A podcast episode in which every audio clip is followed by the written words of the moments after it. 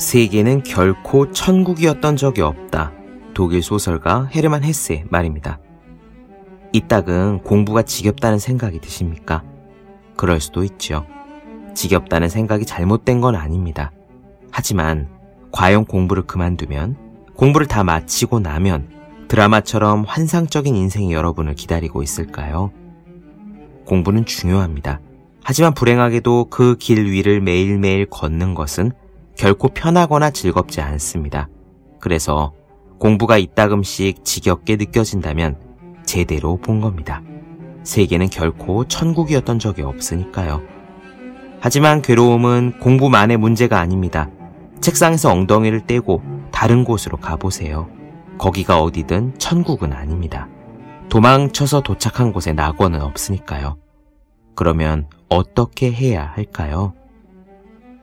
세계는 언제 어느 때에도 불완전하고 흑투성이어서 이를 참고 견디며 가치 있는 것으로 만들기 위해서는 사랑과 신념을 필요로 했다. 소설가 헤르만 헤스의 말입니다. 참고 견뎌야 합니다. 그리하여 여러분의 우주를 가치 있는 무언가로 빚어내야 합니다. 책상에 올려두기만 해도 공부하고 싶어지는 365 홍콩 캘린더 공부가 지겹다는 당신에게 의한 대목으로 시작합니다.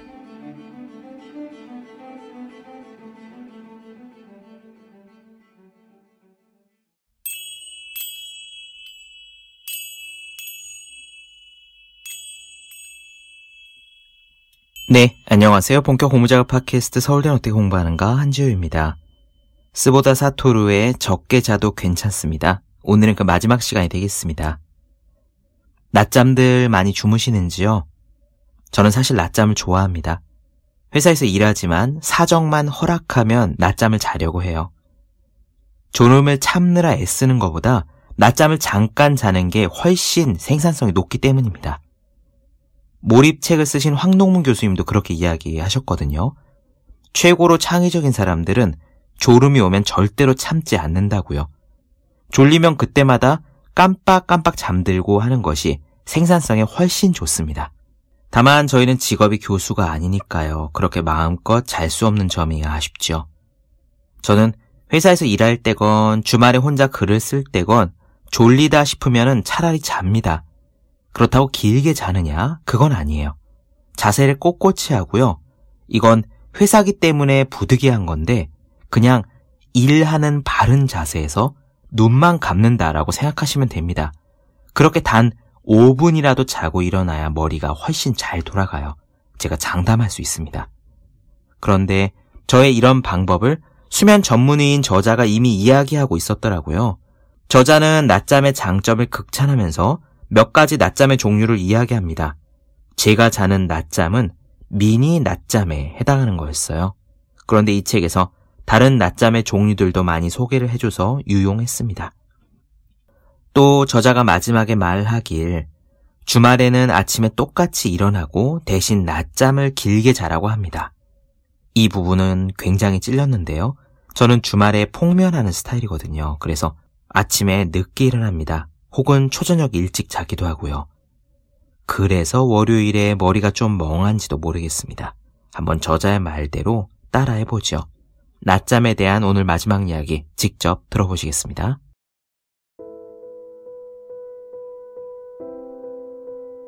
낮잠은 도대체 왜 필요할까요? 낮잠은 하루의 생산성을 높여주는 효과가 있습니다. 인간은 원래 다상 수면이라는 수면 방법을 취합니다. 다상 수면이란 하루 동안 몇 차례에 걸쳐서 잠을 나누어서 자는 수면 방법을 말합니다. 현재 지구상에 살아있는 많은 동물이 이 다상 수면을 하고 있습니다. 하루에 한 번만 잠을 자는 것은 사자처럼 먹이 사슬 꼭대기에 있는 힘이 센 동물뿐입니다. 그 이외의 동물은 잠을 자는 동안에 외부의 적에게 공격당하는 것을 대비해야 하므로 한 번의 잠을 길게 잘 순 없어요. 그래서 몇 차례에 걸쳐 짧게 잠을 자면서 필요한 수면 시간을 확보하죠. 인간은 본래 하루에 두세 차례에 걸쳐서 잠을 잤습니다. 중세 유럽에서는 어둠이 깔리면 잠을 잔 뒤에 새벽 2시쯤 일어나서 활동을 하다가 새벽 4시가 됐을 때 다시 잠을 자는 습관이 있었다고 합니다. 하루에 한 번 잠을 길게 자는 습관이 수면의 기본처럼 된 것은 조명 기구가 탄생한 이후부터였습니다. 즉, 다상수면은 인간에게 독특한 수면법이 아니라 행동력을 향상시키는 수면법이라는 것을 알 수 있습니다. 이와 마찬가지로 낮잠도 역시 인간 본래 체내 시계에 맞는 수면 방법이며 지극히 자연스러운 방법인 것이죠. 낮잠을 자면 부족했던 수면을 보충해줄 뿐만 아니라 오후의 행동력을 최대한 끌어올려주는 효과가 있습니다. 대표적으로 미국 나사가 우주 비행사의 수면에 관해 시행했던 실험을 들 수 있습니다. 이 실험에 따르면 우주 비행사들에게 26분간 낮잠을 자게 한 결과 인지 능력이 34% 상승했고 주의력도 54% 상승했다고 합니다. 또 구글이나 애플, 마이크로소프트처럼 세계 일류 기업도 낮잠 공간과 수면 보조 기계를 도입해서 낮잠을 권장하고 있습니다. 애플의 창업자인 스티브 잡스는 낮잠을 잘 수 없는 회사에는 가고 싶지 않다라는 말을 남기기도 했대요. 또 발명가 토머스 에디슨 역시 밤에 4시간 정도 잠을 자는 대신에 한두 번에 걸쳐서 낮잠을 잤다고 합니다. 그러나 다음과 같은 이유로 낮잠을 잘 수 없다고 생각하는 분들도 있을 겁니다. 일이 바빠서 낮잠을 잘 시간이 없다. 사무실에서 보는 사람이 많아 신경 쓰여서 낮잠을 잘 수 없다. 여기서 제가 알려드릴 것은 여유 시간이 1분도 없고 낮잠을 잘 공간이 없는 사람도 실천할 수 있는 방법입니다. 사실 낮잠에도 여러 종류가 있어요. 그러니 각 상황에 맞춰 대처할 수 있는 방법을 선택해서 실천해 보십시오. 제가 추천하는 낮잠은 다섯 가지 방법이 있습니다. 나노 낮잠, 마이크로 낮잠, 미니 낮잠, 파워 낮잠, 그리고 holiday 낮잠입니다. 우선 첫 번째, 몇 초간 눈을 감고 쉬는 나노 낮잠입니다. 1965년 미국의 랜디 가드너라는 고등학생이 수면 전문가들이 참관한 상태에서 수면을 참기에 도전했습니다. 그리고 264시간 12분 동안 잠을 자지 않는데 성공했죠. 이 기록은 기네스북에도 올라 있습니다. 그는 도전 중에 졸음이 심하게 몰려왔을 때 눈을 쉬게 해주겠다라면서 몇 초 동안 눈을 감고 있었다고 합니다. 이때 그는 의도치 않게 한순간 낮잠을 잤던 겁니다. 이 짧은 낮잠을 나노 낮잠이라고 합니다. 나노 낮잠을 실천하는 방법은 간단해요. 앉은 자리에서 눈을 감고 몇 초 동안만 시각 정보를 차단하면 됩니다. 단지 몇 초 동안만 눈을 감고 있어도 뇌는 쉴 수 있고요. 머리는 맑아집니다. 나노 낮잠을 잔 후에 기지개를 켜거나 심호흡을 하고 몸을 움직여서 졸음을 쫓아내면 뇌와 몸은 다시 깨어나게 됩니다. 창의력을 필요로 하는 작업을 할 때 특히 효과가 있는 낮잠 방법입니다. 두 번째는 1분간 머리를 쉬게 하는 마이크로 낮잠입니다. 마이크로 낮잠은 나노 낮잠보단 조금 더 길게 1분 정도 자는 낮잠을 말합니다. 이 마이크로 낮잠의 요점은 잠이 심하게 쏟아지기 전에 미리 잠을 자는 거예요. 다시 말해, 졸음을 먼저 잡아내는 것이죠. 졸음이 심하게 몰려오기 시작할 때 눈을 감고 머리를 쉬다 보면 1분 만에 깨어나지 못할 가능성이 큽니다. 그러니 조금 있다가 졸음이 쏟아지겠는 걸 하고 느껴질 때 미리 마이크로 낮잠을 자는 것이 좋습니다. 이렇게 1분간 시야를 차단하면 뇌의 정보가 약간 정리됩니다. 마이크로 낮잠을 자고 나서 눈을 뜨면 조금 전보다 시야가 확실히 선명해졌음을 느낄 수 있을 겁니다. 이는 낮잠을 통해서 각성도가 높아지고 뇌가 맑아졌다는 증거입니다. 다음 세 번째는 10분간의 안락한 휴식, 미니 낮잠입니다. 미국 전 대통령이었던 존 F 케네디가 습관적으로 하루에 몇 번씩 반복했던 행동이 있는데 그것은 10분 정도 잠을 자는 미니 낮잠입니다. 미니 낮잠은 졸음이나 피로감을 해소시켜줄 뿐만 아니라 논리적인 사고력이나 자동차 운전 기술도 향상시킨다는 실험 결과가 있습니다. 어디든 상관이 없습니다. 안정된 자세를 취할 수 있다면 10분쯤 잠을 자고 일어나면 됩니다. 이 미니 낮잠을 자고 일어나면 크게 기지개를 켜고 최대한 입을 벌려서 하품을 해보십시오. 근육을 늘려주면 그 신호가 뇌로 전달돼서 각성도가 높아집니다. 다음 네 번째는 최고의 행동력을 회복하는 파워 낮잠입니다.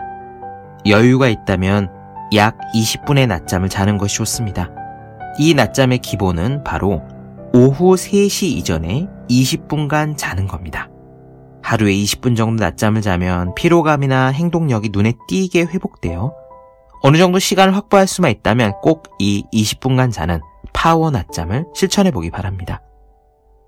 오후 3시 이전에 낮잠을 자야 하는 이유는 밤 수면을 방해하지 않기 위해서입니다. 그리고 20분이 기본이 되는 이유는 얕은 수면 단계에서 깨어나기 위해서죠. 파워 낮잠을 잘 때는 자기 직전에 커피나 홍차 같은 카페인을 섭취하는 것도 좋습니다. 잠에서 깰 시간 즈음에 카페인의 각성 효과가 나타나 쉽게 잠에서 일어날 수 있습니다. 마지막으로 다섯 번째, 평일의 피로를 싹 풀어주는 holiday 낮잠입니다. 아침에 일어났지만 여전히 졸리다. 그런데 오늘은 때마침 휴일이니까 평소처럼 무리해서 일어날 필요가 없다. 또 특별한 일정도 없으니 잠을 푹 자둬야겠다. 아마 이렇게 잠을 자며 휴일을 보내는 분들이 많을 것입니다. 그러나 휴일 기상 시간을 평일보다 2시간 이상 늦추게 되면 수면 빚을 갚을 수 있기는 커녕 체내 시계 조절이 엉망이 돼서 휴일이 끝난 다음날 아침에 일어나기가 더 힘들어집니다. 휴일에는 몇 시간 동안 오래 잠을 자는 것보다 평소와 똑같은 시간에 일어나 낮잠을 자는 것이 더 좋습니다. 이때 적합한 낮잠이 바로 holiday 낮잠입니다. holiday 낮잠의 수면 시간은 90분입니다. 논렘 수면과 렘 수면의 한 주기에 해당하는 시간이죠. holiday 낮잠은 평일의 파워 낮잠과 마찬가지로 오후 3시 이전에 자야 합니다. 특별한 일정이 없는 휴일에는 일찍 점심을 먹고 오후 1시에서 3시 사이에 holiday 낮잠을 자면 가장 이상적으로 휴식을 취할 수가 있습니다. holiday 낮잠을 잘 때는 앞서 소개한 네 가지 낮잠 방법과는 달리 누워서 자도 됩니다. 단 90분 이상 잠을 자지 않도록 알람을 설정해 두는 것이 좋겠습니다.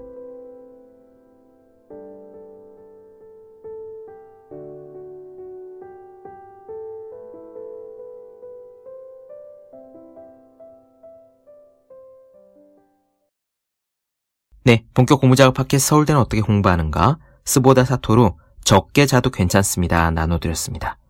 더 많은 이야기가 궁금하신 분들, 질문사항 있으신 분들은 제 유튜브 채널 서울대는 어떻게 공부하는가?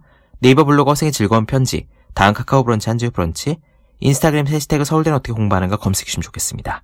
또 학생, 수험생, 취준생, 직장인 등 공부하시는 모든 분들을 위해서 어떻게 공부하는 게 효율적인 설명한 혼자 하는 공부의 정석, 그리고 책상에 올려두기만 해도 공부하고 싶어지는 365 홍콩 캘린더 아직 읽지 않으셨다면 꼭 한번 읽어보셨으면 좋겠습니다. 분명 도움이 되실 거예요. 그럼 오늘 여기까지 하겠습니다. 전 다음 시간에 뵐게요. 여러분 모두 열심히 공부하십시오. 저도 열심히 하겠습니다.